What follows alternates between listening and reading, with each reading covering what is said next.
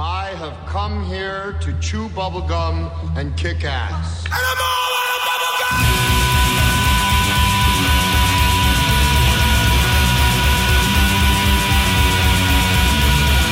Astro Radio Z is a horror, cult, exploitation film podcast by filmmakers, critics, musicians, journalists, and fans for the film obsessed. Here is your host, Derek Carey.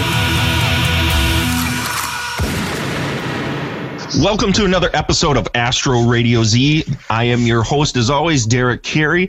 And tonight we're going to do a little bit of an offshoot episode. You know, last one was our Vice Academy episode. We have two more of those coming, but we need a break from sleazy cop films. And let's go into some other different kind of sleaze tonight. We're going to talk about exploitation films, folks. But before we get into that, let's bring on and talk about who is here with me to reveal their innermost sleazy secrets. Brian Kirst, of course, Mr. Big Gay Horror fan. How are you doing tonight? I'm doing pretty good, my man. How about you? I'm doing wonderful tonight. Uh, any big news in the, the Big Gay Horror front? You know, um, yeah, I don't know if I should talk about this, but I'm going to because I, you know, that's just how I am. Um, Please I, do. looks like I might have a piece in Shock Cinema coming up. Hell yes. Awesome. So yeah, so so we're in the starting. I, I got him the first draft. So it's an interview with character actor Steve Eastin, who I interviewed Nice. for Hidden Horror because of my Night Warning piece. So, but I talked a lot about the rest of his career. So,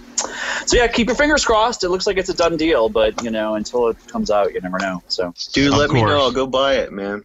All right, Oh, awesome, yeah. awesome. Absolutely. And I just saw John Kitley uh, like two weeks ago. Yeah, in Oshkosh, and we were talking hidden horror. So uh, you should do a little pimpage on hidden horror. um, Hidden Horror is 101 essays about uh, obscure horror films, probably a lot like the films we're talking about tonight. Um, there's a Facebook page for it, Hidden Horror, but it's got a lot of awesome people. You know, Chris Alexander from Fangoria is probably one of the better known ones, but um, uh, Tony Timpone might be have, have an essay in it. Um, Mhm. There's just a lot of just a lot of cool indie, you know, bloggers and horror freaks, and across every kind of um, level, every genre. So, so it's a cool book. And for you guys on the show and who are listening, they are planning to do future books, and they're not going to repeat any of the writers. So, um, definitely check out the Facebook page if you have a film that you love that's a little more obscure. Um, they're definitely looking for people for the next, you know, two, three, four volumes. So, Absolutely. If people want to get Do a it. hold of them, uh, Aaron Christensen was the editor on that, and John Kitley put the book together. Find them on Facebook, and you should be able to get in contact with them if you're interested in that. So awesome, awesome stuff. Great book. Uh, my dear friend John Pata had a piece on Pieces, one of our Uh, favorite films. John did all the Almost picked that. too. layout. John did the layout too, and did a great, job. Yeah, he did. job. So. Yeah, he did. It's a great book. Next on the show is Mr. Gonzorific himself, Andrew Shearer. How you doing, my friend? I'm good, dude. I'm eating a blue raspberry blue pop right now, so you know. You doing? You're making it happen. For So, real. now, did you go to uh, Days of the Dead Atlanta this last uh, weekend? Yeah, I always go. I always cover it for for work, so I was there. Yeah. How was How was it? It's the worst one yet, man. Why is that? Uh, Days of the Dead just doesn't. They're not like uh, your spooky empires and your monster manias and stuff like that. They they're kind of like they kind of seem like they haven't really been to those shows and don't really not a whole lot going on in the way of it's a lot of the same guests they've had before. Uh, a lot of like cancellations that I didn't know about. Uh, Mhm. um, and um, I mean, there's just they, they seem to be more sparse than years past. It just their moderators are terrible for the panels. Um, they're not doing 24 hour uh, like uh, running films and stuff like that. They had a Oh, fe- that sucks. festival, but they you know just really. I mean, they sca- they screen American Guinea Pig. They screened. They had some neat stuff, but like Sure. for 35 bucks for a day, it really wasn't. It just. I, I, I was like I'm, I may not cover it next year, and I've been doing it for the last four years. Oh, so who too was the. Who was the big guest? Corey Feldman Jesus. and uh, who Corey Corey Feldman was one. They had a Hellraiser reunion. So like Doug Bradley was Oh. there. I'm trying to think of people that I'd never Was seen. Ashley before. Lawrence in there or no? Well, well, the No, she is, canceled, dude. She can't. I was uh, supposed to interview her. She Oh, canceled. that stinks. I like Well, Ashley Lawrence. She probably was getting paid for something. So Well, the thing is, her and Doug Bradley seem to tour around together all the time. I saw them at Flashback a few years ago. it, that's my point, man. These guys are. It's a lot of the same. It was like the big, the big thing was like a, the a Devil's Rejects um, reunion panel. It's like, no, that happens every year because these guys Right. are, you know. But and Angus Yeah. Scrimm, that was pretty rad. Oh, that's pretty awesome. Yeah, Sid Haig is at every one of these things. The I've you seen know Sid I, Haig at every convention I've been to in the last ten years. Right. totally. I remember I remember when uh, the Spooky Empire I went to a couple years ago here. Uh, one of their, of course, one of their main guests because everybody's Walking Dead crazy now is was supposed to be Norman Reedus. But if you were following, Norman Reedus is canceled on a lot of these things, and he canceled there last minute. They had to scramble for somebody uh, to get to replace Norman Reedus. Uh, that they could give for Star Power. The only person they could get in the nick of time, Dennis Rodman. Hmm. And I actually, and I actually, and I was Make actually, sure you have your double team just. Simon says. uh, I know, I was actually, I was actually, I was actually speaking to the uh, this girl that was actually supposed to do, do security for uh, Reedus when he was at his table. She said, "Yeah," and then I got you know reassigned, and no, they say, "Oh, you're doing Rodman now." I said, "Well, what the hell does Rodman have to do with this?" Anyway, she's like, guess what? No, You- I- You're like, well, I do have my copy of the minis. Yeah. No, dude, everybody was walking around talking about how bad it was and, you know, stuff like that. Honestly, man, uh, me and Dee just like, we, we bounced at, at dinner time. And then the rest of the night, we just made movies. We made, we shot like two movies. That's awesome, dude. Yeah, I mean, I saw I saw on Facebook a bunch of cats I know uh, were down there, but they're they're the underground indie folk, and Oh, no, man. Like, be- um, like Louis Justin was there with his Massacre Yeah. video table. Yeah. Um, I don't know, if Fred was Fred Vogel was there this year, but I know he was there last year. And, you know, Yeah. so I saw him and stuff. Like some of the Wasteland people. yeah, it- it I mean, has been interesting. Albrandt, Yeah, yeah. I just yeah, and it, there were some other cats there. You just you can't make a day out of it, let alone a weekend. You know what I'm saying? Right. It wasn't. So there, yeah, I made movies instead. Made this movie called Yeah. Cheesecake. You guys are gonna like it. oh, "Awesome, love it already." Can't to see this. So the Well, it's year good to this hear- fall, they had a lot of cancellations. Like half their guest list practically canceled this fall too. Well, that's Days that we that's at. right. I remember that Days of the Dead we were at in, Ch- in Chicago. I, I know um, one the one dude from the Rockers, uh, WWF, he canceled out. I know Corey because Corey Adler went. It was me, Corey, and my my buddy Dustin, who's from the band uh, Casket Robbery. We all went, and uh, that was one of the big guests. I mean, we went there for uh, Bruce Kulick. And he was still there, and that was super fucking rad. But the rest of them were all the same cats, other than Yeah. Dee Wallace Stone was there. Um, Yeah, I saw Otherwise, David you know- David Naughton got a handshake with David Naughton. Um, and then uh, you know, my incident on Facebook, I put like a you know, Tony Todd, who I've seen at several conventions over the years. Oh, that's is Um, great. He and I, he and I were both wearing Blackula t-shirts. I, just, I happened to, I, I walked past it and I was like, Mm-hmm. Oh, because Tiffany Shep is the one that told me that um, that he was wearing the shirt because I didn't see him. So I was like, man, if I see him, I'll, I'll have to let you know show him my shirt. So I, I, I saw him. I was like, hey, cool shirt. He's like, thanks. And then then he could just I, I almost walked past him. and He saw that I did, and he grabbed me and gave, gave me a very enthusiastic handshake. It was pretty cool. But he- again, Did it's you the see same Ginger people. Lynn Allen? Yeah, but I, I didn't like how Ginger Lynn threw Traci Lords under the bus on the uh, on Ashley West podcast. So I didn't really have. Um, you know, but I, I got my Vice Academy stuff signed. Before, They've they've so. they've hated each other forever. They hated each other before the the scandal. Um, it's I mean it's in the books. We'll, we'll of their go. We'll talk you know. about this on the Vice Academy. Yeah, I got, yeah, I got the next to Vice say. Academy. It's all right. Yeah, we got. Cut all Yeah, that that. next Vice Academy episode is going to be interesting to say the least. So next on the panel here we have Miss Kate Owens. How are you doing tonight? I'm doing great. Yes, I'm excited to have you on because we are going to be talking some filthy sleaze tonight, and to have you on is is quite a treat because I think you may be bringing the filthiest and sleaziest film that we have on here tonight. I think so. I can only hope. Next to her is, of course, Astro Radio Z staple, Mr. Scott Davis. How are you doing tonight, sir? I'm doing good, Derek. Thanks for having me. Absolutely, it wouldn't be a show without you, brother. Mm-hmm. I agree. And but So- Somebody got to get this guy a big pillow to put his head on, please. please. Um, It's like and last but- Sputnik. now that's a deep cut right there. Um, last but not least, you you haven't heard him since the Dario Argento Dracula episode way back in the day. Mr. Seth Yeah. Powlin of Celluloid Terror. How are you doing tonight, sir? Doing good, but I only come around for the good shows. Uh, of course you do. Why wouldn't you? Only, only the best.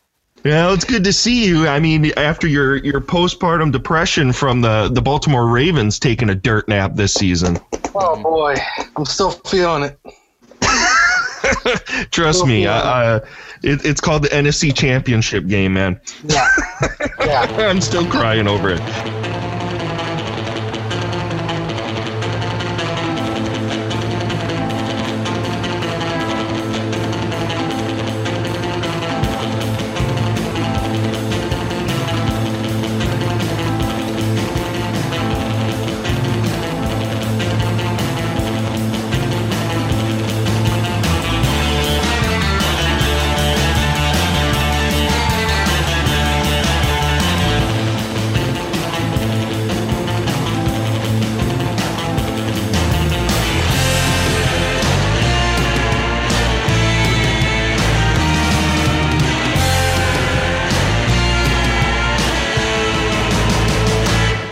So tonight, we, as I said before, we're going to be talking about exploitation films, and uh, this this episode came about, and sometimes some of my episodes for Astro Radio Z just come about um, out of the blue. And this episode in particular came about because I had a friend over, and inevitably, when they come over to my place, I have stacks of movies and uh, shelves of movies. And if I'm like making food or doing something, they end up staring and looking through all my movies. And they happen to be looking and found. Uh, I know you're not going to be able to see this, but I'll describe it. They found a pack of. Um, Nazi exploitation films that I have. Yeah. Uh, in SS Hell Pack triple feature pack uh, that has SS Experiment Love Camp, SS Girls, and SS Camp Women's Hell in it. And uh, if you don't know what Nazi exploitation is, Nazi exploitation is basically the genre of film that that kind of mixes women in prison films with um, the Holocaust. And so so they're basically torture Very films. tasteful. Yeah, very, very, very tasteful films. Um, They're exposing real issues, though. Heard it Come on. explained better. exposing a lot of things. They're exposing quite a bit of things. Um, so, so they looked at this and they saw the you know the title SS Camp Women's Hell, and they looked at me and said, "Why do you own this?" And uh, as any old school uh, exploitation and uh, sleaze fan can attest to, you've been asked this quite a number of times uh, in your life because you've been looking for films like this your whole life with no uh, qualms as to why you were watching this, just because sometimes you know what you need a little sleaze in your life. So this these this set of films in particular, um, I got dirt cheap. And I, I'm a fan of the Ilsa series, you know, Ilsa, She Wolf of the SS, Harem Keeper of the Oil Sheiks, and The Wicked Warden. And uh, these films are quite a step below them and uh, quite nastier. Um, so I I thought that was a really interesting thing was that you know when you bring somebody who's not used to or versed in exploitation film, when you get that perspective, and all of a sudden you have to step step back and go, oh. Not everybody likes Nazi exploitation films. Um, where you gotta- where you got to go, oh, some people don't understand what exploitation film is. So I thought I'd bring on some very versed people in exploitation films, which is everyone that always comes on my show. So uh, tonight, we'll I'll give you a little. If we were to go on to Wikipedia, it explains exploitation film as follows: Exploitation film is an informal label which may be applied to any film which is generally considered to be low budget and therefore apparently attempting to gain financial success by exploiting a current trend or a niche genre or a base desire for lurid subject matter. The term exploitation is common in film marketing for the promotion or adver- advertising of any type of film. Now, usually when people ask me what ex- exploitation film is, I generally say all film. Because all film, in some respects, is exploiting some sort of topic or some sort of like comedy, laughs, uh, rom coms, you know, sappy romance, love feelings, blah, blah, blah, blah, blah. But when people generally talk about exploitation, it's always about the sleaze shit. So, um, Andrew, how did you come into being an exploitation film fan? Uh, you I'm I, I'm from the uh, the era of uh, v- VHS tape and um, and you know late night cable because I, I grew up in the '80s and you know, my dad was into drive-in movies. Uh, my parents were bikers and so they just gravitated toward the craziest stuff. You know, movies they they and their buddies could go to get on their bikes, go hoop and holler, drink beer, and yell at the screen. You know, they always told me great stories about going to see whatever, be it Dawn of the Dead or you know some some lower rung kind of a thing. And i always was just super jealous because i'm like i just sit at these at home you know it was past that time for me. But really the stuff that i got my hands on uh, was stuff that joe bob briggs curated for me. He was like one of my heroes when i was a kid. I taped his show. We'd watch it on sunday instead of going to church. And me and dad would just you know sit there and check out incoming freshmen or blood feast or you know Yeah. any, of the, any of these movies and i wasn't taught that these were bad. You know i'd go to school and talk about them and everybody was like what the hell? And i'm like that's right. I'm so punk rock because i know this stuff.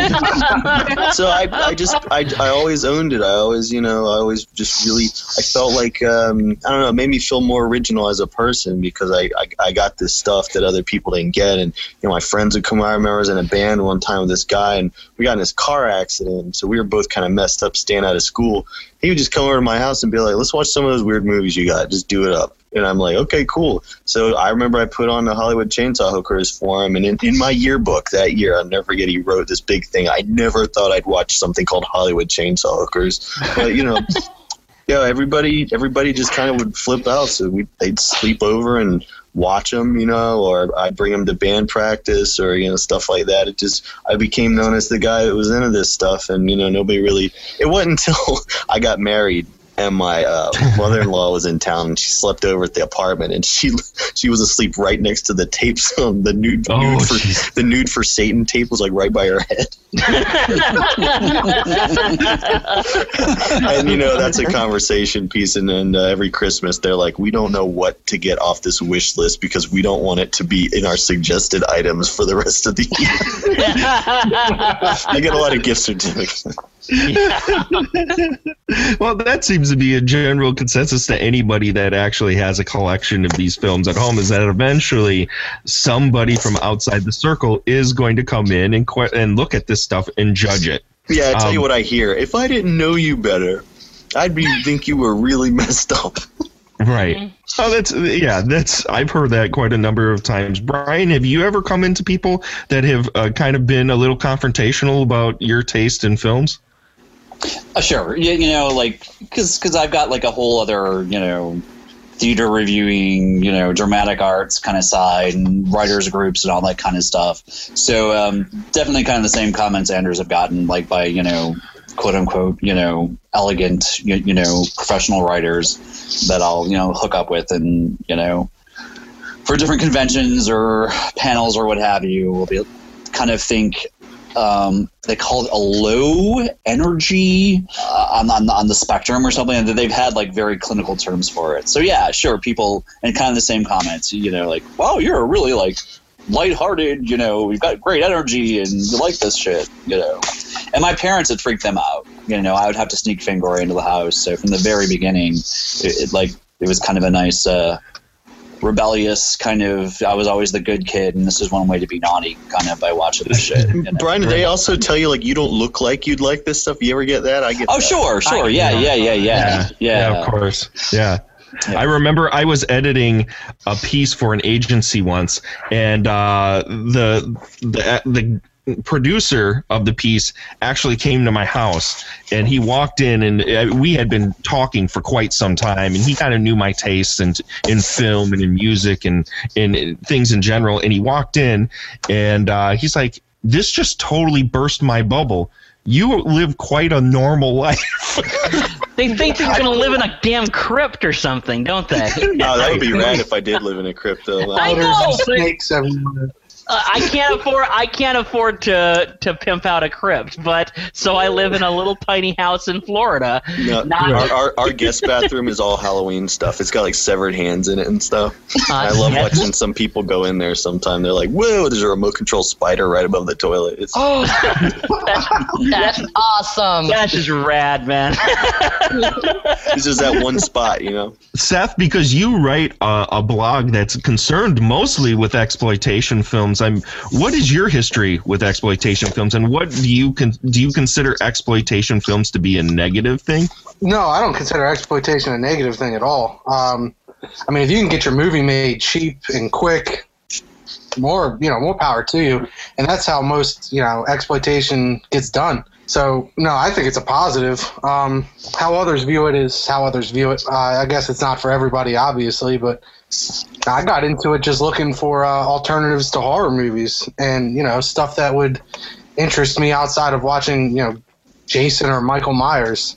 Dug more into uh, European or Japanese stuff and low budget, uh, I guess, stuff from the 60s and 70s and got into that when I was a little bit younger and, you know, just probably how everybody really got into it. Yeah, the it, the Italians during the '70s really pushed the boundaries. Uh, the Italians and the Japanese, uh, in, in particular. And uh, speaking of such, uh, Miss Kay Owens really dug into the Pinky Violence films a while back, which is a subgenre of rape revenge films from the '60s and '70s that the Japanese decided to just go hog wild on. What what appeals to you about these kind of films? You know, I'm not. I'm not really sure. Um, I've thought about it a lot, and I've tried to kind of figure out why. But I don't know. There's just something kind of. I don't want to say satisfying because sometimes it's not. But you know, like in a Pinky Violence movie, when you see the girls just like going crazy on the, the bad guys or the evil girls in the in the high school, it's just like it just feels so great to watch that happen. you know, like it's just yes. But Like as far an as, urge. yeah, well, it, and I mean, as far as anything else, I don't know. Like a Sinful Dwarf, I'm not sure why I can watch that. I'm not sure why anyone can watch that. yeah, I don't know. I'm still trying to figure it all out. I think you know, and this was something when I had the conversation with said person when they were at my house. They're they're just like, well, what? Is, I mean, really, what are the, What is the use of exploitation films? And I think honestly, most people have that kind of innate uh, dark side to them that they need satisfied in some way, shape, or form. And in order to sit and get those urges out of them, they get to sit and vicariously live through these characters and these really seedy films. And it's a safe outlet for these things that normally, if they tried to enact these things in their real life, obviously they get in some deep shit. Well, but I, I also just like to freak myself out and freak out my friends. I mean, that's a that was always a really cool thing of it too. Like even now, like the past few years, on my birthday, that's what I do. I get the Art House Theater um, in Athens. Lets me play whatever I want, you know. And so like this uh, this past January, on my birthday, we watched Chatterbox, the Candice Rialson Oh, movie, yeah. or Movie, the great. Talking Vagina, and then people show Right. up and they're like, "Damn, that was great!" And I'm like, "I know, right?" And we do, we've done Frankenhooker before, we've done you know, and I'll show trailers and stuff like that. And, and uh, they just people show up that some sometimes people show up I barely know off Facebook. They're just like, man, I got to say that I saw Frankenhooker or whatever. You know, I'm like, hey, sit down and dig it, man, because you Yeah. know this this this is not the kind of movie you're just gonna. I mean, you can't you're not gonna get out of Redbox or a lot of times, you know what I'm saying? They wouldn't even know where to find that stuff. No, absolutely not, Scott. I mean, do you, do you feel that uh, the exploitation film in general kind of not only just push the boundaries, but they kind of take you into places that you just aren't expecting, and that's kind of the thrill of them? Absolutely, absolutely. It's a completely different world. It's a completely different world. When I was, uh, I mean, how I got into it. I mean, I actually got into it by a nice, in in a nice, innocent way. Honestly, is because when I was a kid, I was already into film. I've been into film ever since I can remember, and the folks were okay with that. As cons- as conservative as they could be, they were okay with it. And then I started picking up on names. Like I'd see something, I'd pick up on a name. So when I saw Laser Blast, or when I went to see Metal Storm in the theater, I'd say Charles Band. I need to know that name. Or then I'd, or I was a big fan of like Mad Max and stuff like that. So I looked at all the knockoffs. So I started to see all these Italian names. I'm like, okay, I got to remember these Italian productions, these Italian names. And then of course you kind of get into like the more like the Dario Argentos, and you get into like all the sleazier stuff, and you get into all the thing, and it opens up a whole new world. And suddenly the folks weren't really as okay with it because my god he obsesses and rents like three four five movies every weekend you know and Right. they're all this like really trashy stuff and everything and uh, people as by the time i got to high school people i mean because i was like this really shy person believe it or not until like my junior year. Uh, and suddenly i started talking and everything and, and like almost immediately people said dude you got you want some really like fucked up movies? Scotty hook you up. Scotty scotty Scott, scotty's got the all these tapes scotty's got thousands of videotapes and they'd say no, no, no, and they'd come over to my place like yeah, and I'd, and I'd actually bring them to school in giant garbage bags. I'd lug over my thing like Santa Claus, and like yeah, I keep these in the video yearbook room. Oh my god, dude, that reminds You're the sle- your sleaze claws. yeah, for real. There was, when I fr- saw my first Sean Costello movie, it was a guy like you at school that passed me a Prisoner of Pleasure, and we thought mm-hmm. we were gonna watch Oh porn, my gosh. and we were like, Ugh, ugh." Yeah. I, I didn't have, to, believe it or not, I didn't have the, I didn't have that many porn tapes until I was you know over eighteen and over the legal age. Uh, but I had like, but you know what? I had a shitload of weird horror. I had a shitload of like bad barbarian flicks. I had a shitload of yeah. all this stuff. Oh, yeah. And people were like, "Oh my god, it's got to look." And so people get, I I get in trouble. Like people keep on skipping class to go to the video yearbook room and watch your copy of Perils of Gwendoline. And I, and I'd be like, well, they should. They, they should. They're going to learn more from Perils of Gwendoline than they're going to learn from that stupid chemistry teacher.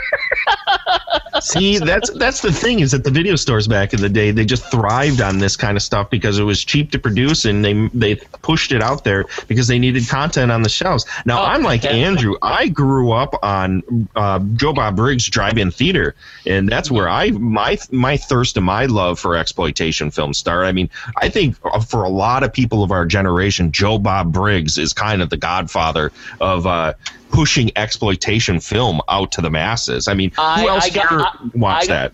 I, I watched it. I got the book Joe Bob Goes to the Drive-In from the public library. Never returned it. Uh, I got all the. Did you get his books. newsletter? I got his newsletter. I never got his newsletter, and people used to. I mean, I used to, even my employers. I used to work when all while I was a teenager. I worked at a cable access station, uh, which was a really cushy job if you just wanted to like shoot the shit and do videos and like make videos and talk about videos, and um. Uh, this guy had this like these like hippie bosses, and the one guy was just cracking up. He's like, "This guy idolizes Joe Bob Briggs, man. Roger Corman and Joe Bob Briggs are this guy's heroes." And he'd like try to like answer the phone when he'd call me and pretend to be Joe Bob Briggs because he knew I was like, because he knew I knew that book cover to cover. I'm like, I know. Yeah, you'd mark out. Well, it's, Totally these guys are the tastemakers, dude. You know, like uh, like like uh, Mike Weldon, Psychotronic, right? Yeah. Right. You you crack that thing open, you just read it cover to cover, that encyclopedia. Like I got to see all this stuff. Absolutely. It, it was amazing. Like, like I said, when it was a completely new world, and to this day, whenever you can get an outlet and discover something new, something you haven't seen before, I mean, you're like you're like a moth to a flame by that. It might burn you, but you know what? Oh, you just you get the good get stuff, yeah, yeah. When you find the good stuff, it's just so satisfying. I, I remember saying this a while back that I'll I'll sit and dig through a thousand shitty ass movies. I get that one that's just the fucking right stuff. It's worth it. Oh yeah. Totally worth it. Speaking of the the ones we I asked each of my panel members to bring on one trashy exploitation film that if somebody came over to their place, kind of like what happened to me, people would be like, "Um, why do you own this?" and that you actually enjoy. So I want to I want to start off with Mr. Seth Holland because I think he has a pick that uh, is quite despicable, and and I love I want I want to hear his piece on it. So so Seth, what do you got for me, brother? Uh, Fight for Your Life from 1976. We are a nation racked with violent crime. You are about to see a small sample of an extraordinary, gut-crunching film that vividly portrays the most sadistic of these criminals.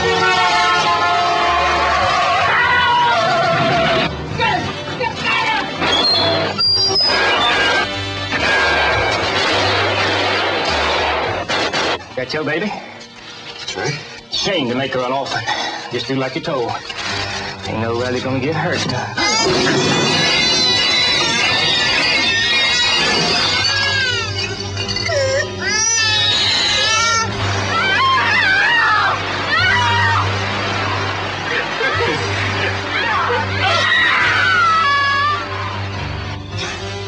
Now we put the cuts together and shake opposite hands.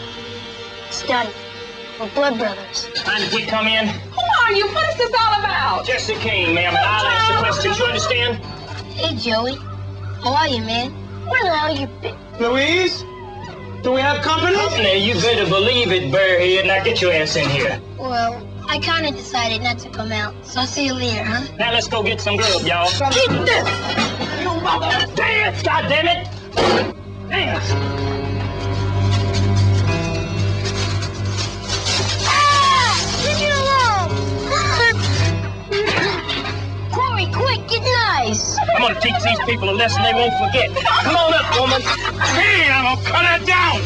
You're gonna shoot through it now. Say it, mother. Turn, turn, turn, turn. Oh, God,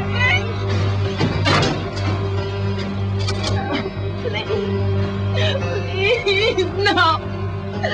No. Hold your fire.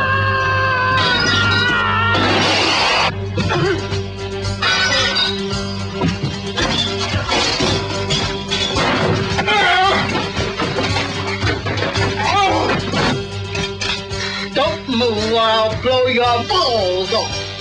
You ain't even big enough to cuddle. Hold it, Jedi! Like the rest of your race. No guts, no nerve. You might have it dig between the legs. But you ain't got no balls. When faced with the terror of brutal killers, every cop, every man knows that surrender is impossible. You must fight for your life. All right, no more killing. Throw the gun out the window, and then you come out. This is your last chance. Story filled with unbelievable action, a movie of excruciating violence, a saga of extraordinary courage that will leave you cheering. Fight for your life. Experience it soon here. The basic plot is that a group of uh, prisoners break out, rough up a pimp, steal his car, rob a liquor store, kill everybody in there, and then hole up in a black family's home in uh, the you know countryside, and basically just go total last house on the left on them and hold them hos- hostage. You know, totally morally degrade them in every way you can. Uh, especially with a black family in America in the 70s. It's it's Yeah. it's probably the most racially despicable film I can think of enjoying. William Sanderson plays the lead uh, baddie and just completely carries the movie. And uh, from what I understand, he has tried to disown himself from the film because he's so ashamed of being a part of it. It's funny that there- there's some of those films like that because I remember what's his nuts from Last House on the Left. I just heard a podcast with him. Oh, Fred Lincoln. Yeah. God. Yeah, com- totally disowning Last House on the Left, but but he was willing to stick his dick in just about anything in any movie possible. And that always like, got me. I mean, that always got me because Fred Lincoln, he did a lot of, even a lot of the Triple X stuff. I mean, that the '70s, let's remember, was also when they were getting really, really rough in those movies, and he did a lot. He did a lot more despicable movies than Last House on the Left. Trust me. Certainly. stuff that I couldn't, uh, stuff that I was like, dude, and I just fast forwarded through.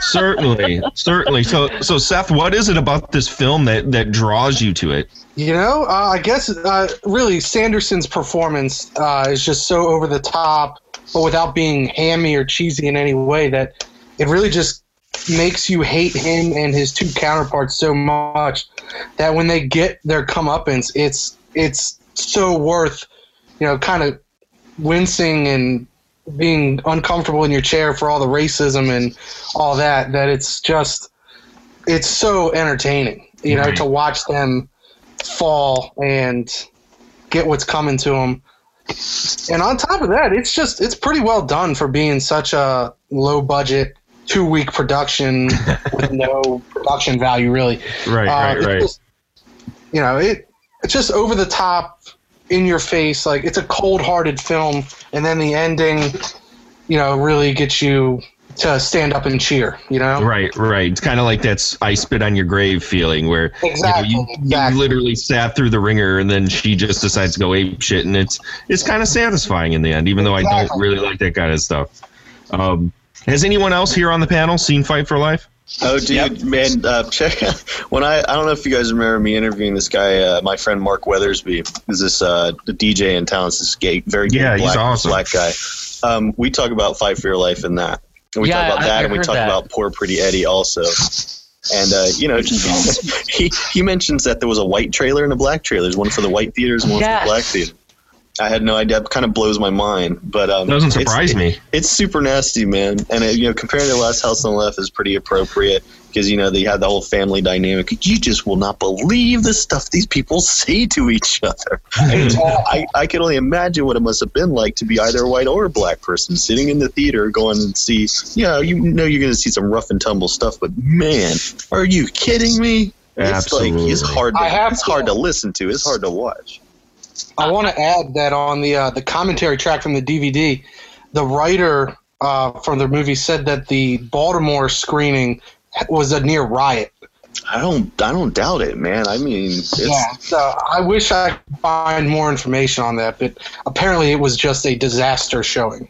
Oh, Yeah, poor, poor Pretty. Eddie was made in Athens, and I have been trying for years to get people involved in it to, to let me do a, a proper screening of that movie because it was never properly screened in Athens. The town has basically disowned it because it was released as Redneck County. It's a big deal when they were filming it here, but when it came out, they're like, "Holy crap!" Because it's Yeah. it's comparable to Fight for Your Life, but not quite as bad in that way.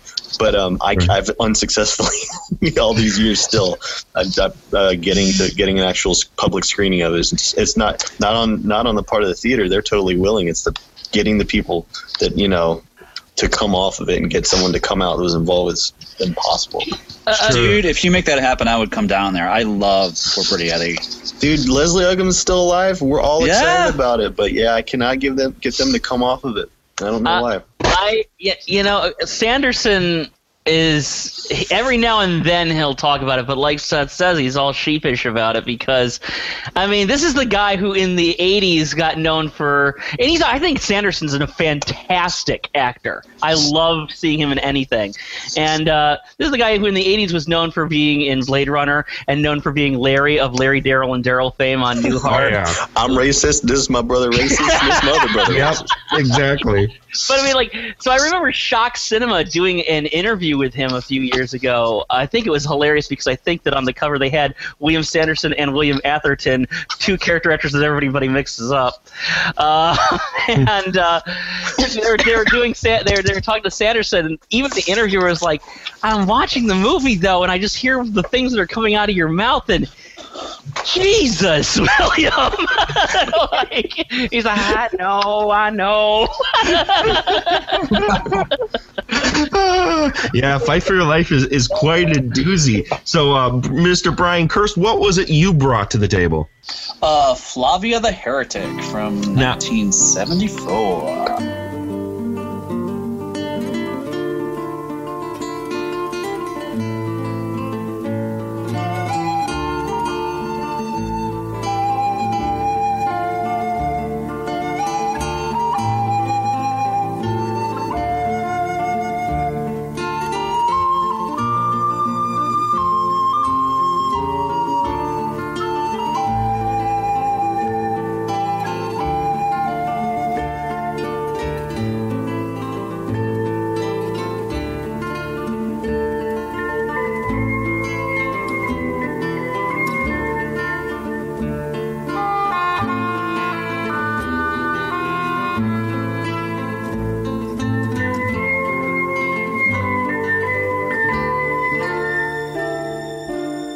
Now, I'm thoroughly like I have no knowledge of this film whatsoever, but I understand that it's it's nun it's nunsploitation. Nunsploitation. I love me some nunsploitation. So so give me the primer. Let me fill me and the listeners of Astro Radio Z in on what this is. Uh, Flavia the Heretic. It, it's very much inspired, and I think most of Nunsploitation, even though there were some earlier entries, I think uh, are really inspired by uh, 1971's The Devils by Ken Russell. Oh, what an amazing film! amazing, Amazing movie. film. Brilliant. You know, it kind of got some attention, and uh, the Italians, of course, thought they could make a buck with it, and really ran with it in the mid 70s to early 80s with some, some great stuff like The Other Hell and Yeah. Killer Nun and Visions in the Convent. And My favorite is Love Letters of a Portuguese Nun by Jess Franco. Awesome, yeah. he also has Los Demons. Yeah. Which I just saw this last year. That was, was great again. I love. That. Yeah. One of my favorite nunsploitation films is School of the Holy Beast. Oh God, that's a Oh, hell yeah. beautiful, gorgeous too. Just the cinematography and the costumes, and yeah. Kate, yeah, you'd that's- like that's that one, dude. Language. I know. Yeah. I think I'd like all of these nun movies. No, in particular, you'd like School of the Holy Beast because of your penchant for pinky violence films. This is a Japanese film that kind of takes a lot of the visual cues from those pinky films and just turns it completely on its head. It's an amazing film.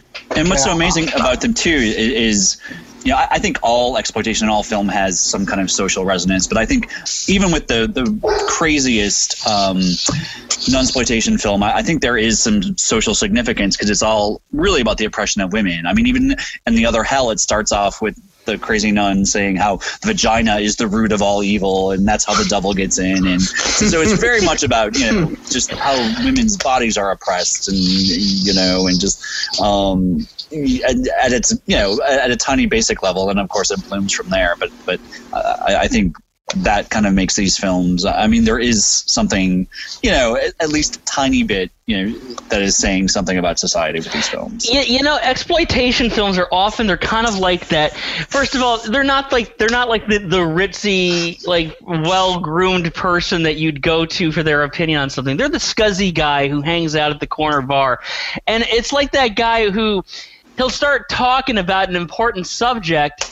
And then you'll be like, you know what? The dude has a point. But he'll be saying it so crudely and with so many shock points for Right. you. I Totally. mean, that's an exploitation film, isn't it? I mean, it's Yes. so you have a film like the Nunsploitation, or even some of the Nazi exploitation, or uh, other God, uh, so many other films that I could just think of, and they actually make important points about society, and they're often ahead of mainstream films in making these points about society, but they sit, but they're also out there to make a buck. They're also out there to shock because they need to get the attention. Otherwise, Yeah. they wither away and die.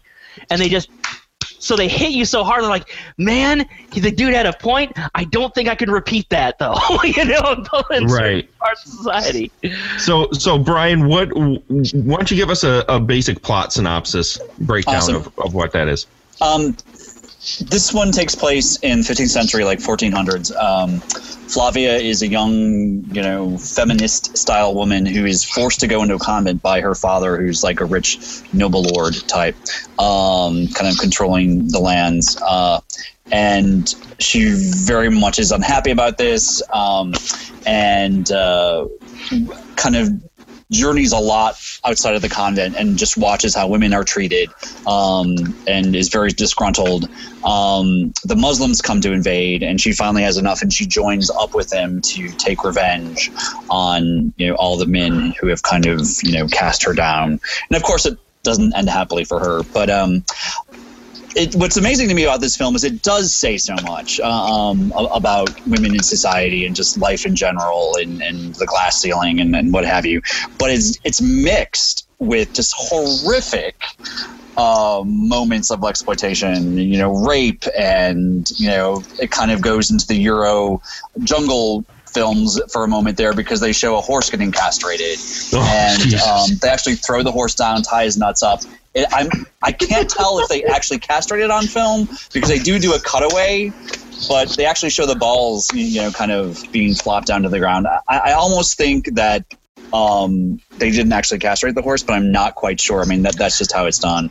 There, I there are wonder if, if maybe it was a fact that they, they did actually do it because it wouldn't surprise me if they did do it and it just wasn't enough for them and they needed a, a cutaway to be able to to bring a little bit more of the violence into it. Yeah, I hope that horse fired his agent, man. That's Yeah. it's a prime moment in the film, though. You, you know, it's a memorable moment, so he, he might have been cool with that.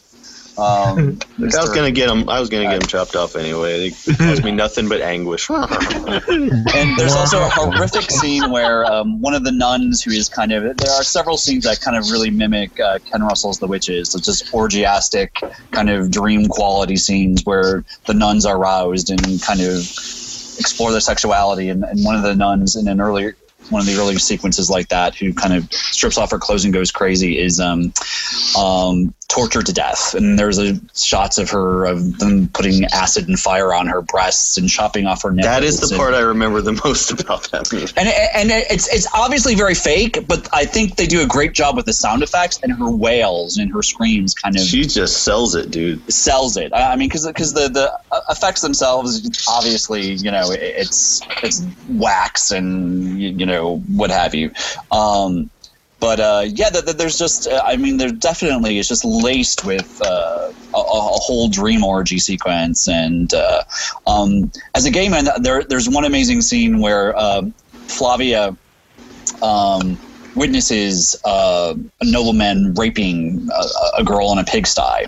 So when she takes up with the Muslims, she has this man kidnapped and uh, uh, throws him on a barrel and puts a, a huge sword at his throat. And then she has some of the Muslims men rape him, and it is done just so matter of factly. You, you, you don't see a lot.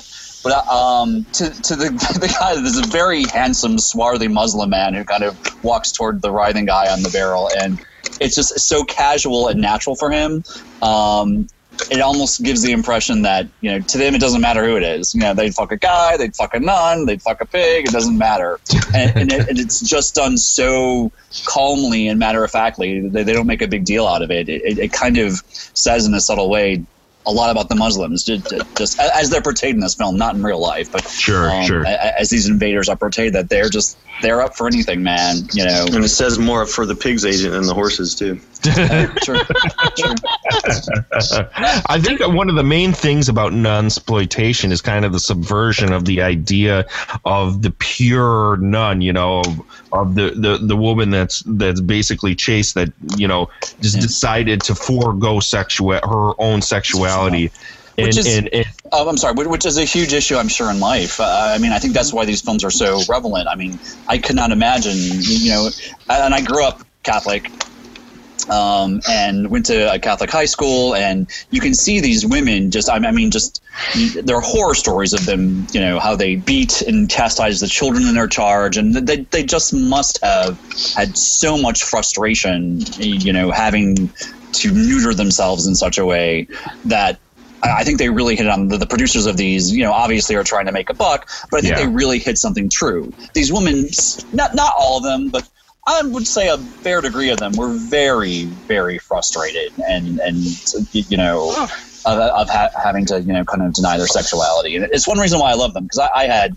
Um, it's just that, that that's the more devilish, you, you know, kind of naughty boy in me. But that growing up Catholic and having had confrontations with both priests and nuns, It- it, it's it's al- such a thrill to see them, you know, kind of, you know, in, in this light. You know, it, it, it's it's on that level, it's very fun for me. Just it, it's a nice kind of revenge scenario to, you know. it's it's all yeah, and it's also just that big middle finger to uh, organized religion in a Yeah. way. Oh, yeah, uh, yeah. I was now. I was I was. Uh, I, I wasn't didn't go through quite as much Catholic school or anything as you did, but I I went to private schools and stuff until I just told the folks, no way, no more. I will run away. I am not going again go to another one of these because they're so abusive. Uh, I had this one place for when I was uh, in like fourth, fifth, sixth grade, and they would uh, your your the principal was also your teacher in the classes I was in. It was in the upper classes, and every day anybody kid who misbehaved was brought in front of the teacher who would beat the kid in front of the class with a severed broom handle. They would beat the kid on the on uh, uh, on the ankles and knees until the kid lost his balance and fell. And would then, and they did then tell him to, to stop crying like a baby and get back to class. I was always in front row center because of my eyes, so I had a front row seat of this every day, multiple times a day. And then, you know, in the other school I was at, I was the one. I was always the annoying kid who was always raising my hand, saying, "Wait, that wait, wait. What do you what do you mean? What do you mean women can't be in the priesthood? What do you mean they should be subservient? Wait, wait, wait. What, what's this whole thing about? You know, if you're gay, you you burn in hell. What's this whole weird shit about baptism? And this is somebody who believed in God, but I was still like coming against them, and I was just known as like this big troublemaker because I asked questions, and I just saw just so much systematic repression and abuse all the time that I'm like, yeah. And I think that it, that's kind of multiplied in these movies. It's no accident that you know there's some things like School of the Holy Beast and stuff like that, but it's no accident that most of these nunsploitation films are Italian.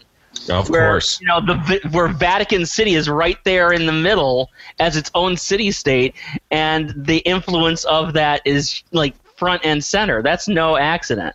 Miss Kate, why don't you tell me what it was you brought to the table tonight? Because uh, I, I, I that last film that Brian brought sounded quite filthy, but I know the film you brought is absolutely fucking filthy. Let let loose. I brought The Sinful Dwarf, which is a. You. God bless you. it's, um, it's a Danish movie from the 70s. The sinful dwarf, a depraved psychotic misfit crazed by the charms of young girls and luring them from the city streets into a hellish snake pit. My son will show you the room. Oh, Peter, I don't want to stay here. What do you think of that blonde girl? The sinful dwarf, a tantalizing bride trapped in a web of terror. Last night I heard noises. Are you snoring? No. And today people have been walking in and out of that door at the end of the corridor. Have you seen my wife?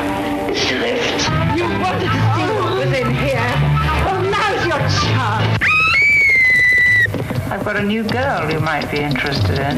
Watch out for it. The sinful dwarf. Admission restricted. And it is about a little person named Olaf who looks a lot like Jack Black wearing a lumberjack shirt. It's so And- true. it is true. It's uh, it's so true. And he lives with his mother, and they rent out rooms in this apartment building, and they end up just kind of kidnapping women and getting them like addicted to heroin and making them into sex slaves. The sinful dwarf.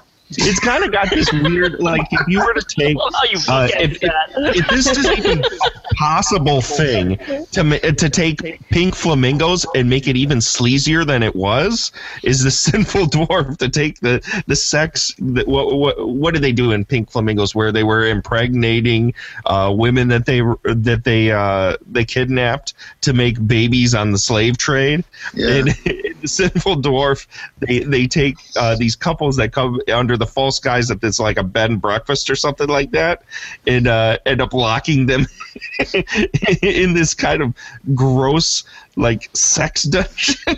Yeah, it's like a, a hidden room in like the upper floor in the building. And what's really creepy is that Olaf like captures young women by like showing them toys that he has, and then he like lures them back, and then surprise. surprise!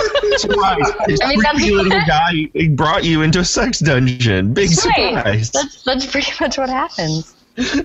Now I know the rest of you boys have seen this motion picture. Come on, I want to hear your thoughts, Seth. I know you've seen this filthy piece of shit. I'm looking at the DVD on my shelf right now. Actually, Yes. uh, I I can just I cannot get the image of that creepy attic room out of my head with the women just completely overdosed out of their mind on the floors. It's it's probably Those sleep. drug scenes, yeah, those talk. drug scenes are pretty in depth and pretty nasty. They do not glamorize heroin abuse whatsoever in that film. Show show that to the kids instead of Dare. Seriously though, Yeah, that's that is one. I know you and uh, Andrew did a cult core episode, or at, where they did an actual commentary track. Yeah, we were film. live watching it together. Yep. It just our, our, our world cr- crushed and crumbled around us. and oh yeah. It was the weirdest Christmas ever. So, what was it that drove you guys to do that episode? It's freaking Kate's idea.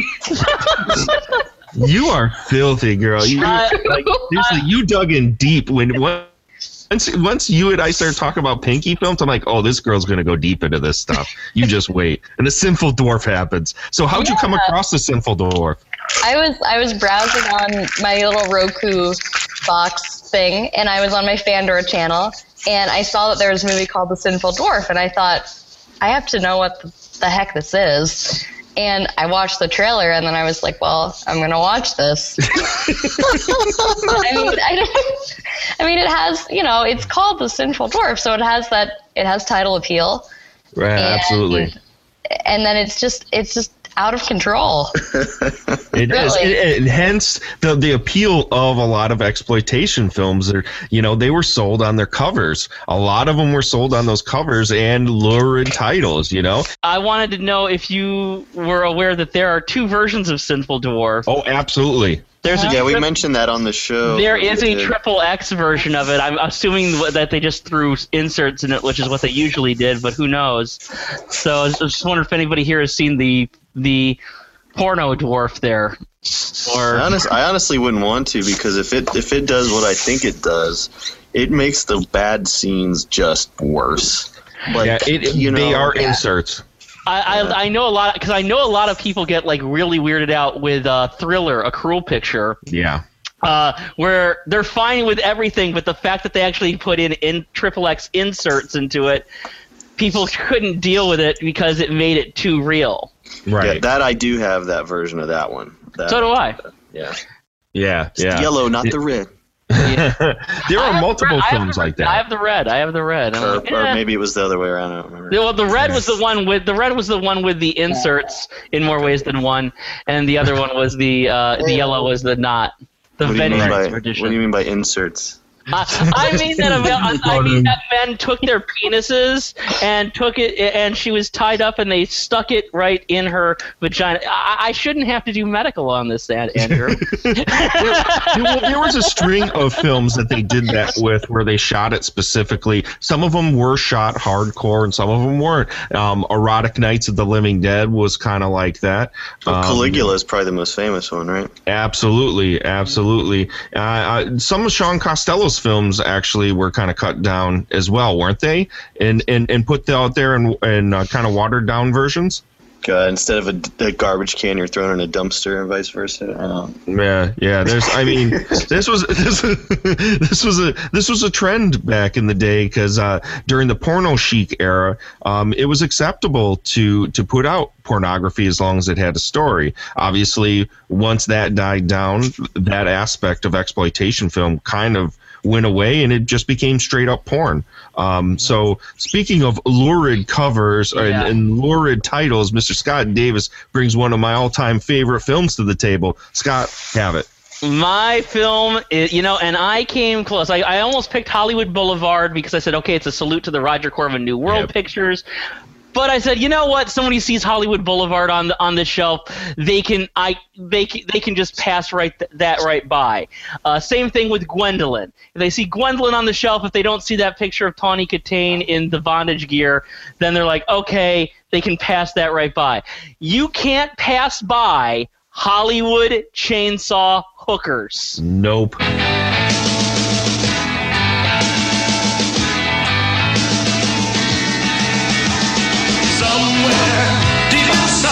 When you work in Hollywood, you learn fast that there's just two kinds of girls in a town like this. The sweet, shy, innocent ones. You know, the ones you want to take home to mom. And then there are the other kind. The ones you just want to take home.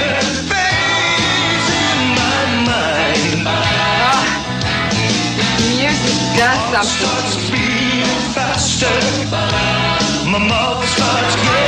Sometimes they like to play a little rough, but then these aren't your average girls.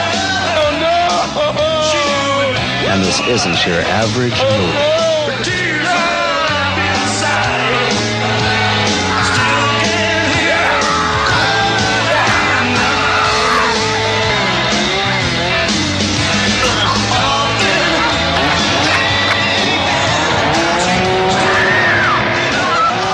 You haven't figured out by now, there's something for everybody. Well, almost. There's action, romance, and a cast of thousands.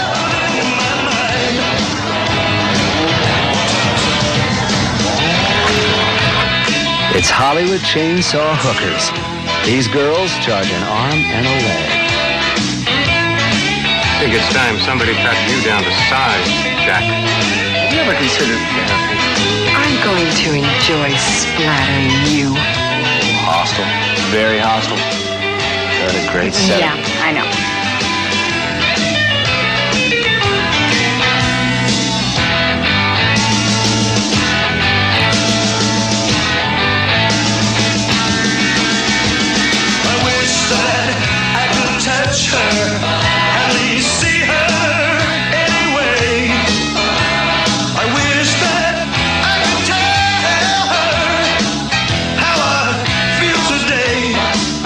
Hollywood Chainsaw Hookers. It's a comedy that'll leave you in pieces. And it's actually become the punchline when I tell people about the films I think. I just and like for instance, we were talking about how people look at you differently when you watch this, these kinds of movies and stuff. I says, no, I'm a nice person. I'm a humorous person. I believe I believe in you know love and freedom and all that wonderful stuff. I'm also really loved uh, sitting down and watching and then talking about Hollywood Chainsaw Hookers. It's one of the greatest films ever made. It was done by Fred Olen Ray Yep. Uh, and it was shot in, uh, and it is truly a beam flick exploitation film shot in five and a half days on short end pickups, where he basically got to make it because he because they he traded uh, use of the equipment for these days instead of a fee for doing uh, cover coverage on another shoot. and it's about this it's about this cult uh, this ancient Egyptian cult of chainsaw worshippers uh, who are trying to who are sacrifice who are chainsawing Johns and everybody. Who they're they, they're sent out as hookers on the street and they're sacri- and they're chainsawing these people and it's this big huge uh, thing so that they can live for another hundred years. Right. Um, and you have this private eye named Jack Chandler, played by the great Jay Richardson, Hell yeah. who is looking for this, who is looking for this uh, missing girl, who is played by Linnea Quigley, uh, who and he finds her as she's trying to go undercover in this chainsaw hooker cult that is led by Leatherface himself, Gunnar Hansen and he has like minions that are played by other great B movie luminaries such as Michelle Bauer and Dawn Wildsmith, and it's this film. See, I and I and I kind of knew this because uh, you know I knew that uh, there'd be a lot of people that on the on the panel here that are picking that very very important thing about exploitation films being really you know kind of disturbing and going further and you know showing like how much you can go how much you can provoke and i knew there was going to be a lot of that this one there's no provocation this is silly this is just a straight up 75 minute wild what the hell were they thinking comedy and it is hilarious. It's got everything that you want in an exploitation film. It's got it's funny. It's got some great people in it. It's got gore, even though the gore is wonderfully crude. It's just people throwing uh, blood, fake blood, and toy store body parts a- o- off screen at people. Uh, it's got uh, lots of nudity, and it gives you everything you would want. And I love even everything down to the title because uh, you know Patton Oswalt did an act once where he talked about how the greatest uh, film title of all time was Texas Chainsaw Massacre. And he said, because it, 'cause it gets better and better. You hear Texas, who cares? You see here Texas Chainsaw, you're like, hey. And you hear Texas Chainsaw Massacre, you're like, we got to see this. Yep. My I I disagree. I think the greatest thing is Hollywood Chainsaw Hookers because speaking personally, I love all three of those things. I love I love Hollywood. I love chainsaws. I love hookers. You're gonna put them in the same movie? Scott. God Scott, damn. please tell me how much you like hookers. Why why do you have such an affection for hookers? I want to hear this story. No, no, no, no, no. On screen, on screen. I was gonna ask you about Hollywood, Believe it or not, believe it or not, I Stop am and way. Argyle. Believe it or not, I'm way too bashful for. well, there's a great story on um, not to not to constantly self promote, but on uh, we had Fred, Olen Ray on our documentary uh, "Screaming in High Heels," where he discussed Hollywood uh, chainsaw hookers, where he said that it was you know it's it probably what did he uh, the number two B movie of all time in, in terms of gross because uh, everyone wanted to see it but not admit to anyone that they actually watched it. Um, but everyone still rented it, and it, to this day, it is still a huge seller and still a huge renter based on the title alone and that amazing cover with uh, Michelle Bauer in lingerie with wielding a chainsaw. He says he never expected this to. I mean, he said he knew that maybe they could make a buck from it, and he. This was one of the films he made himself. He was usually like doing films for other people. He still does. He does films for Sci-Fi Channel now. Back then, he was doing films for Trans World. He's done films for Skinemax over the years. But he says every now and then I do a film for myself, like one. Well, maybe it's not going to be a classic, but it's something that I'll have final cut of, and I have a say of what's in the movie he says that he never expected that years later this would be the one that everybody goes back to, but he's used it to start his Blu-rays, and he said, "I don't know if the Blu-rays are going to sell, but I'll try marketing Hollywood Chainsaw Hookers because that's going to be the biggest one." Yeah. And the limited edition thousand co- signed copies, of which I have one, and Me I too. watched and I too. watched it and, ex- and exhausted all of the extras on the movie because it's not to go on a shelf and just be admired. It's meant to Yeah. admire the film on it. Th- They sold out right away. So he says, "Dude, I- dude, I can do these. This is cool." And it's funny because it's such when you hear it, you're like, "Oh my god, it must be trash." You watch it, it is trashy, but it's so Oh, yeah. fun. It's so silly that it's kind of amazing that it's still been banned in places and it's still come up against censorship, uh, such as like um, he brings up something on the documentary there that in England, it's apparently illegal to use the word chainsaw in Yeah, in that video, Nasties Part Two documentary Yeah. just came out. They they mentioned they show the cover. It says Hollywood Hookers, and there's Yep. a picture of a chainsaw. It's a picture of covering a the word. It's a picture of a chainsaw. Yeah, he shows the and he shows that sticker, and he's like, he, he can't figure it out. I'm like, I can't either, Fred. it's just a you know. I think Hollywood Hookers is far more Yeah. slim title It makes Chainsaw. it, it makes it sa- it makes it sound worse. It's kind of it's kind of like you know when they would uh, clean up they try to clean up the cursing on TV and they'd co- and they'd come up with cursing that actually sounded worse. Yeah, You know? God. Bleeps and black bars make everything dirtier than they were.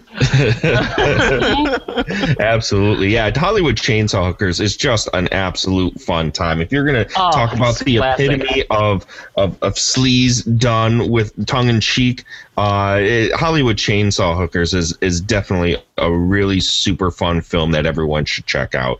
so Everything, last every I just wanted to say that everything ahead. I love about the movies can be summed up in the Virgin Dance of the Double Chainsaws. Oh yeah, It's- absolutely it's- classic. It's quirky, it's sexy, it's violent, and it's absolutely ridiculous. yeah, yeah. But you want to see Linnea Quigley wield this huge chainsaw, and she's a tiny little girl.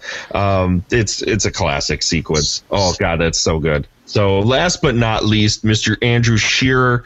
Let's hear the movie that you're bringing to the table, my friend. Oh, this is tough, man. This is really tough because, like Scott said, you know, there's a lot of there's a lot of ways you go it. Because I'm a fan of a lot of this stuff and a lot of these things we're talking about. I, I, I had a hard time choosing, but I had to go with a uh, with with a women's prison movie because here's the deal.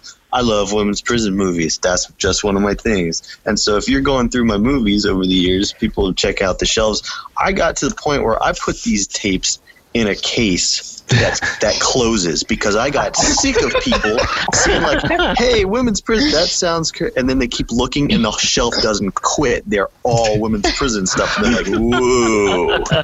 And you know, I'm a, I'm a, I'm, I'm a feminist. I mean, it, it says that on my Wikipedia. I, you know, so a lot of people don't understand. You know what I mean? They're like, "What?" Ha! so I picked a movie called Women's Prison Massacre because that you have not not just the women in prison or bear behind bars or caged heat, but then you got massacre on the end. And Right. like you know, like that, like he was saying about the Patton Oswalt bit. You throw massacre on there, whoo! it's it's just sleazy on top of sleazy. What could this be? Women's Prison Massacre is renowned Italian exploitation maestro Bruno Mattei's gruesome and shocking tale of female incarceration. The prisoner has been sentenced to five years in prison. When falsely convicted Emanuelle finds herself locked up in a corrupt penitentiary, she vows to defend her cellmates from the ruthless warden and brutal sadistic guards. Smoldering sex and violence come four bloodthirsty death row inmates. Blasting their way to a prison takeover, these psychotic criminals take advantage of the all-female situation. I'm ready to blow anyone that tries to move the bits in this mother mugging prison. You'll never make it, even if you kill us. only to find they've bitten off more than they can chew. Stop there! Quiet! Oh.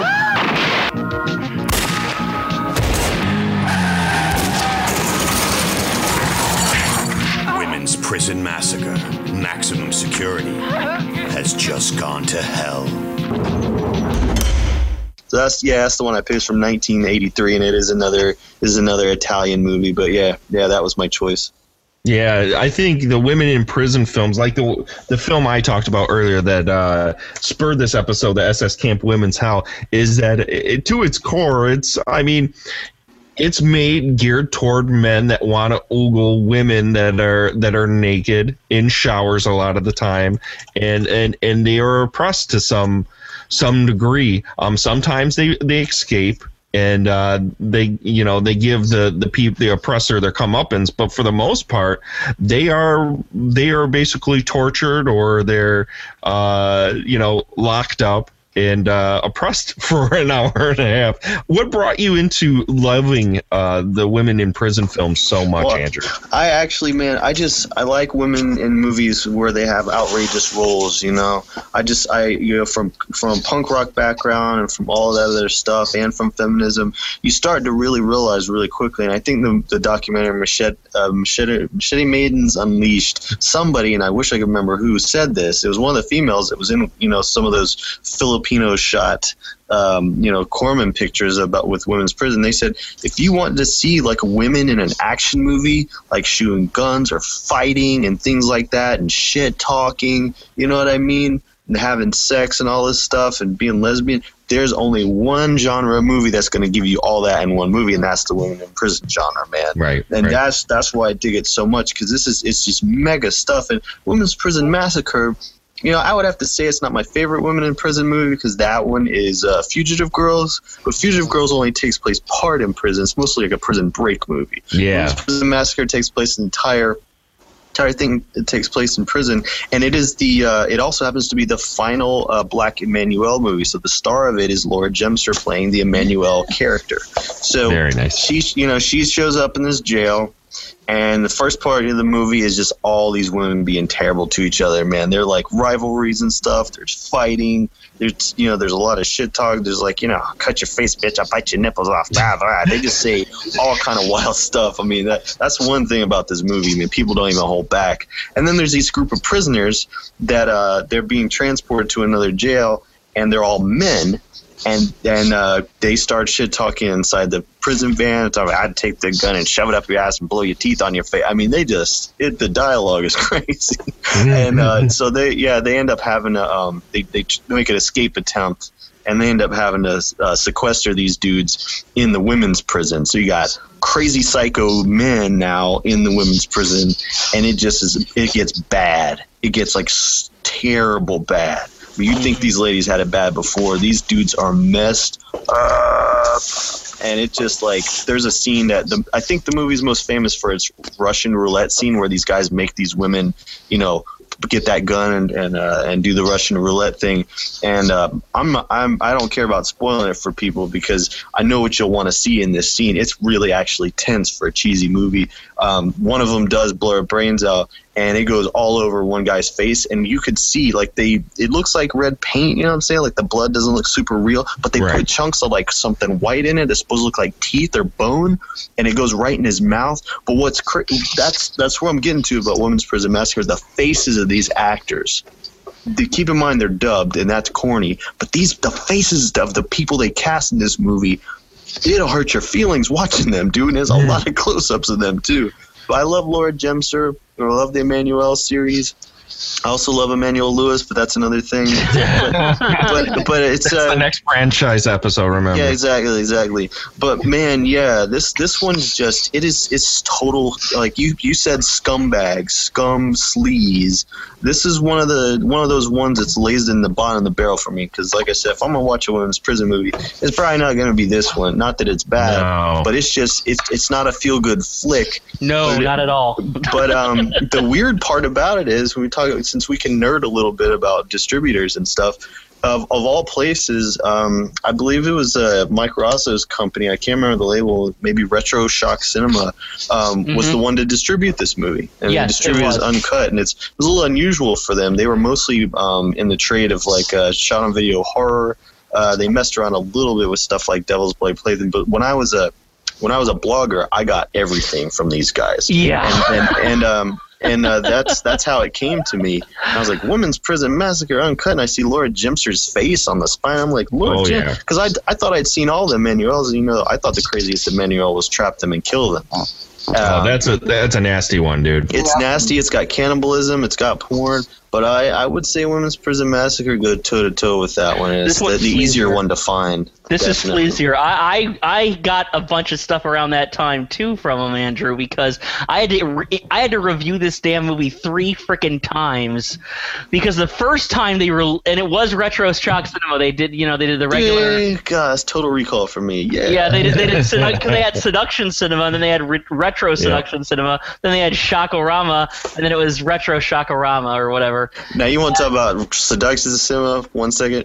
Just going to take a little small Oh, detour. oh, if that's I'll- okay I'll- with everybody. always wanna Just- hear about just, seduction just one moment. Of course. I had Misty I- Monday. No, you want to talk about not being able to put your movies out. I got no shame in my game, okay? But the degree, the amount of movies that company put out around that time with titles like Erotic Witch Project and Lord of the Mhm. G String and Playmate of the Ape, like somebody would think you had a bunch of dorky ass pornos sitting in your living room. So I had to. That was the first thing I had to get in the garage and put all these in a box. Oh, those are all those, those, those are on those are all those are all lined up on two on two There full was rows. so many of them, and, and uh, if you're a reviewer, you're not allowed to sell them or put them on eBay because they got employees that actually check that stuff. So I got all these old titty movies. I, can, I don't know what to do with it. Dude, I have I I have all those movies lined up on two full rows on a shelf in my bedroom. Do you have Kinky Kong? Yes, I have both. Kinky I, Kong. I, Okay, I hold have- on. Hey, Back I up, have- back up, back up. I got to hear have about the this. I got to hear have about the Kinky clean Kong. and naughty versions of No, Kinky Kong. Scott, um, open up your Kinky Kong. Is it near you? No, I'm in a different room. What do you mean? What do you want? Well, you should see who wrote the liner notes for Kinky Kong. Did you do the key liner notes, dude? yeah, I did. All right, all right. Totally doing that. Oh my god, it's awesome. Slow it, slow it Hey, down, Derek, boys. I need to hear about this movie. Derek, and there's one part in the movie where where you don't see Kinky Kong, you just see like these people like seeing him that, like from a building, and uh, one of his pubic hairs supposed to fall on him, and it's just like a black rope. Oh, great. Kinky Kong. It has one of the greatest. It has. It is a great. It has. It has a wonderful. Because this was around the time of Pete Jack, Peter Jackson's King Kong, so it was like all retro King Kong, and it had this great tagline on it. It said, "The eighth wonder of the world likes to watch." but, but doesn't he like come on some people, and it's just like a giant milk bucket Yeah, or something? yeah. yeah. Yeah, I wrote the liner notes for that one. That's uh, Um, another in another life, that's the I'm type of digging shit I into that sucker. Um, but I, but I, yeah, that's fantastic. I remember that when yeah, when they released Women's Prison Massacre, though, I had to, I got the first copy. I'm like, okay, and I was writing for Cult Cuts at the time, I believe. Great website. Uh, I don't think it's around anymore, but Mark Engel, great person who runs it, ran it. love cult cuts, man. Cult Cuts was great. I, re- I wrote for them, and uh, I got um, uh, Women's Prison Massacre. And then he says, "Hey, man, I'm sending it to you again." A couple months later, I'm like, "Why?" He says, "Because they accidentally put out a cut version." I'm like, "It gets worse." Like, yes. And so he sent me, and I saw I got the two. Then I got the new uncut version, and then they sent, and then they sent me the two disc version. I'm like, "Oh." Fuck. so I've got so many versions of this of Women's Prison Massacre over here because I've had to review it. What I love it doesn't it start out really arty though? Aren't they in like yeah play? Oh no, it's got it's got like the vagina monologues at the Yes, I fucking love that. I Oh think God. I I think I I watched it on VHS and the, the, years ago is where I found it, and I I have the you know. Oh my god, I think I have the VHS too. Because doesn't the Yeah. doesn't, the doesn't the cover have that like the chick with the uh, with the blood on her like the T-shirt or whatever? Uh huh. Yes. I have yes, that yes, because yes. my it's movie very Pajama big, Nightmare. big um, breasts. yeah, yeah, ha- we ripped that off for the cover of our movie Pajama Nightmare. yeah. I remember I, I remember I, love think I I think I. I think I wound up saying that uh, the that that that opening was kind it was either vagina monologues or waiting for Godot or something and I said it was it was like that play as performed by the local free clinic. It reminded Yeah, me of they this got that television Brave- movie Braveheart called Money on the on. Side. That I'm sorry, Lee say again? There's a m- television movie called Money on the Side where Mm-hmm. Jamie Lee Curtis, Linda Purl, and Karen Valentine play middle class housewives who start hooking on the side, and they all have monologues like that throughout the. You know, Jamie Lee Curtis's big one was how she always wanted a nice. Uh, cashmere sweater and now she's able to afford it Brian, I gotta see this. but this. they, dude. they have all these models where they look at the camera in between like the scenes and, and, and reveal their innermost you know, Okay, I'm That's assuming hilarious. it's not commercially available, so I'm looking it up Um, on the file Money on the. Side. I loved it. Love it. Linda Purl, baby. Money on the I'm all about Linda Purl. Oh, this went into that's some weird places. Well, you know that's that's what exploitation film does. Is that once you get into one, it'll lead you into another and into another genre and into another genre. That's kind of the thrill of it. So to close this out, boys, I want I want each of you to kind of give me your your answer for why exploitation. Seth, give me your answer. Why exploitation? Uh, because it's exciting. You know, it's a thrill ride, and as you said, it just keeps leading to more and more types of movies, and I enjoy that. Uh, the variety is never ending, and uh, regular movies are boring most of the time. So let's watch some sleaze. You know. Absolutely, brother. Andrew, why exploitation? I just I feel like this is the kind of movie that everybody you know really wants to see but doesn't admit that, that what they want when they go to see like any type of other type of movie. And you know hollywood like wish they could do this stuff. Indies wish they could do this stuff. But everybody's got their moral compass their credibility. They don't want to have to answer to focus group or their or, or pc whatever. They don't want to be strung up by the media or by the twitter sphere.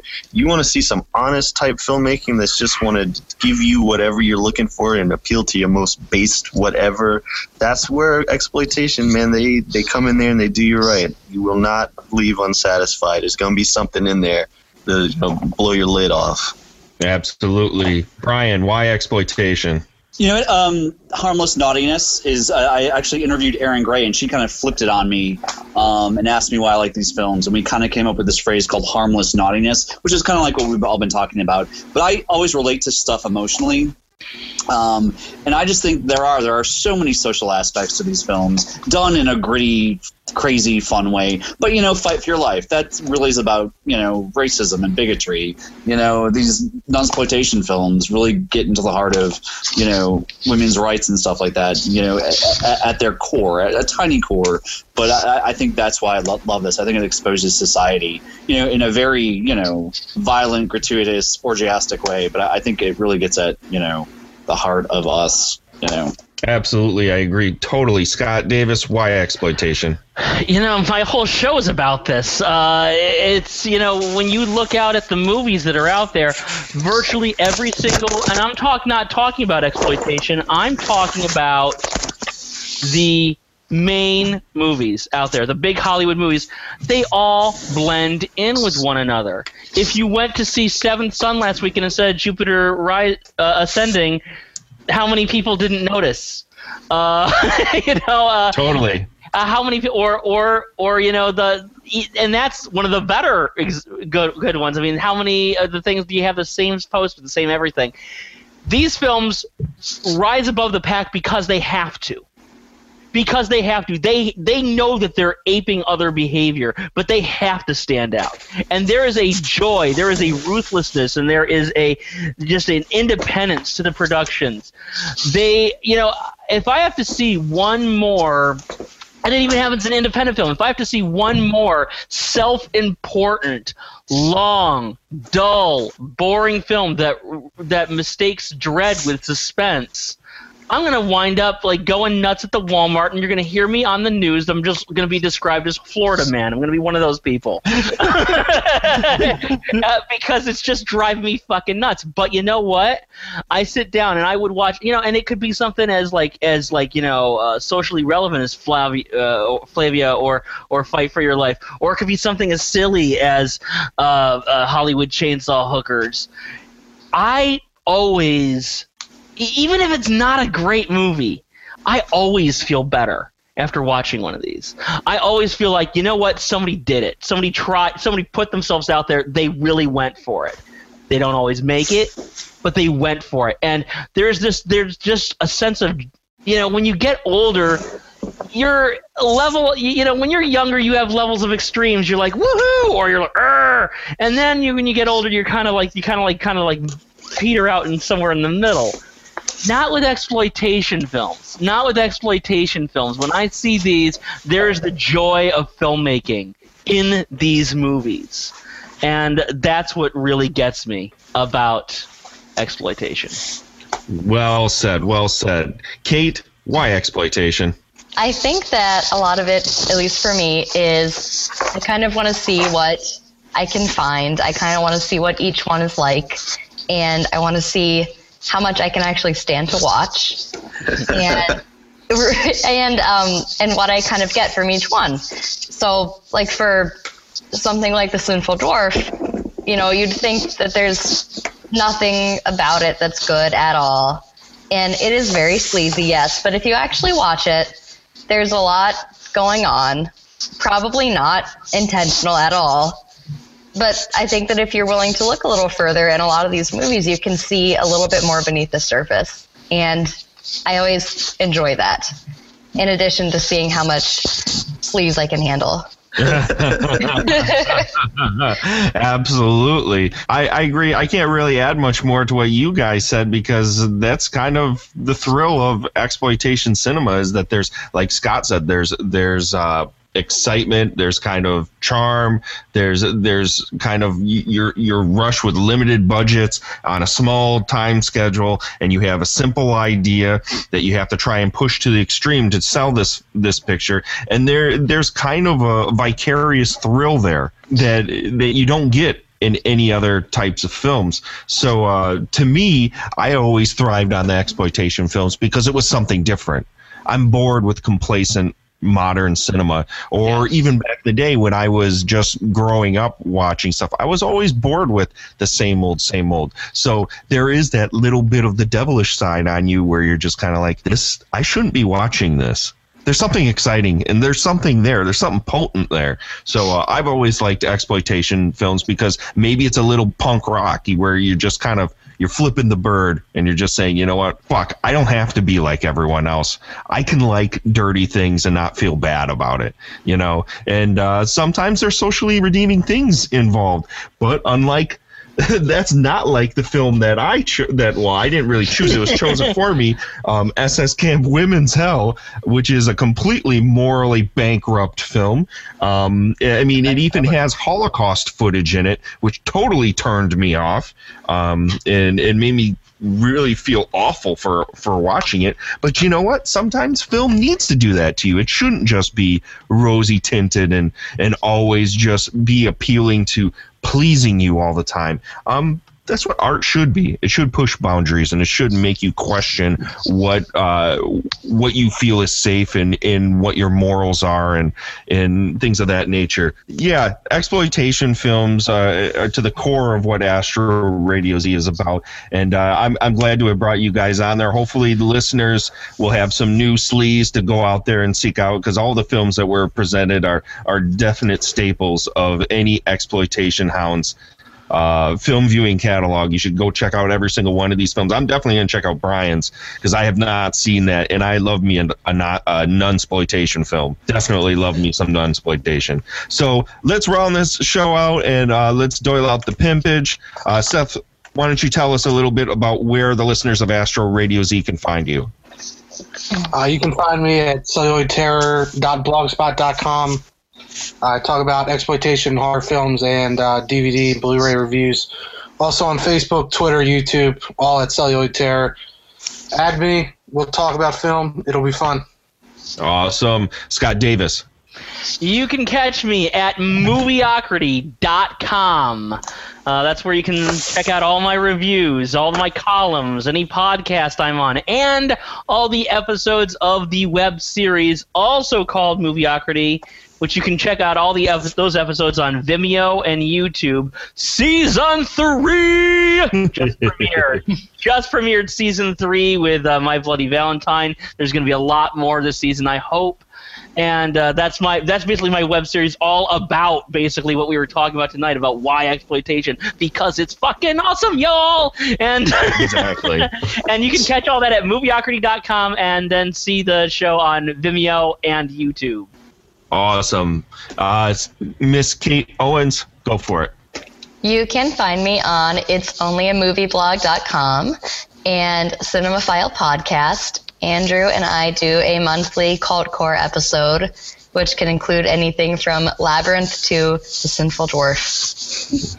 yeah, I highly recommend the Sinful Dwarf episode. Uh, even if you haven't watched the film, it's it's uh, like you're watching the film with you guys because you guys get so repulsed by it at points that it's quite enjoyable to listen to. I, I thoroughly enjoyed listening to that. It made me relive like the images came right back because they're burned into my brain. Um, so I highly recommend go check that out. Mr. Andrew Shearer, pimp it out. Oh, I guess I totally forgot I wrote the liner notes for Kinky Kong. We, I if you I have got- Kinky Kong and, uh. I- and you run into me somewhere, I'll sign that for you. Uh, what was the other one? They released uh, Faces of Schlock. Uh, I'll sign that one for you too. I directed the movie Blood Witch that's on Faces of Schlock, both from EI Cinema. But uh, if yeah, if you're if you have uh, Amazon on demand, like to rent movies from there, four of my feature films are on there: Fake Blood, Mondo Gonzo, Pajama Nightmare, and now the Underground Cinema with an S. And yeah, it's only two bucks, dude. Uh, I'll, I'll gladly take that, and you'll you get some bangs for your buck. You know, awesome shit, whatever you want to call it. You you've never there's nothing like it, and I'm not saying that because I made them. I mean, for real, I would not sit here and talk about exploitation and then turn around and make a stupid movie. These are great exploitation films. Absolutely. And, and they're com- and, approved. comple- and and they're completely unique. They are definitely like totally an Andrew Shearer production. There's not much like like a lot of the great exploitation filmmakers. There's nobody who can really imitate it. Thanks, you guys. Yeah, they're not like full of you know gore and stuff like a lot of other people that try and do like these throwback '80s things. Uh, they're it's it's really its own animal. We try to be unique with it. Yep, and it's worth it. It's all fucking amazing. I love, Love your films, them. Two dollars. Go buy them, guys. Um, and last but not least, my good friend Brian Kirst, pimp it out. Well, if I was lucky, you'd find me floating in the outer spaces of your dreams at night. But since I'm unlucky, Don't be so sure. At Big Gay Horror Fan on Facebook. I'll just leave it at that. Yeah, Big Gay Horror Fan on Facebook, folks. Go check it out. Brian has a ton of interviews when he goes to the conventions and and just all great stuff. Um, go check him out. Obviously, you're listening to Astro Radio Z. You can find Astro Radio Z at astroradioz.com. Uh, there's a WordPress site. There's also a Tumblr page. Uh, you can find Astro Radio Z. You want to contact me? uh, Astro Radio Z podcast at gmail.com. Write me. Talk to me about uh, the show, or if you just want to bitch at me because uh, you hate everything we have to say, well, then please do so. I'd like to know that somebody's out there listening to this fucking show. Um, you can find it anywhere where podcasts you obviously found it. You're listening to the motherfucker. So it's on iTunes, Stitcher Smart Radio, Spreaker, um, anywhere. Um, also, if, if you're so kind, you can go and uh, please support some of my measly little films, uh, Swamphead, uh, Screaming High Heels, and our new one, Hole in the Wall, which uh, is on Vimeo on demand, uh, vimeo.com slash on demand slash gory hole. Um, please, it's a measly two bucks. Support us. Um, go watch a film full of buttholes and uh, and men masturbating on severed fin- fingers. You're gonna love Yeah, it. It's just fast forward through the guy at the beginning. He's really weird. The guy at the beginning is my favorite part. Now, who is that? Where did you find him? I don't know. He just seems like some derelict, man. Yeah, I think so. He is a derelict. A, g- a good Um, meal, you know, a hot bath, and he did that. well, we will be releasing the DVD and Blu-ray of the film soon with a ton of uh, special features. Um, so uh, stay tuned my for money. that. I'll let you guys- I want a Blu-ray of that. Yeah, me too, Me man. too. It's beautiful uh, in, in HD. Absolutely beautiful film. So uh, look out for that. And uh, obviously, next episode, you're going to be hearing more Vice Academy nonsense with all of us. So stay tuned. Thanks for listening to another episode of Astro Radio Z. Adios.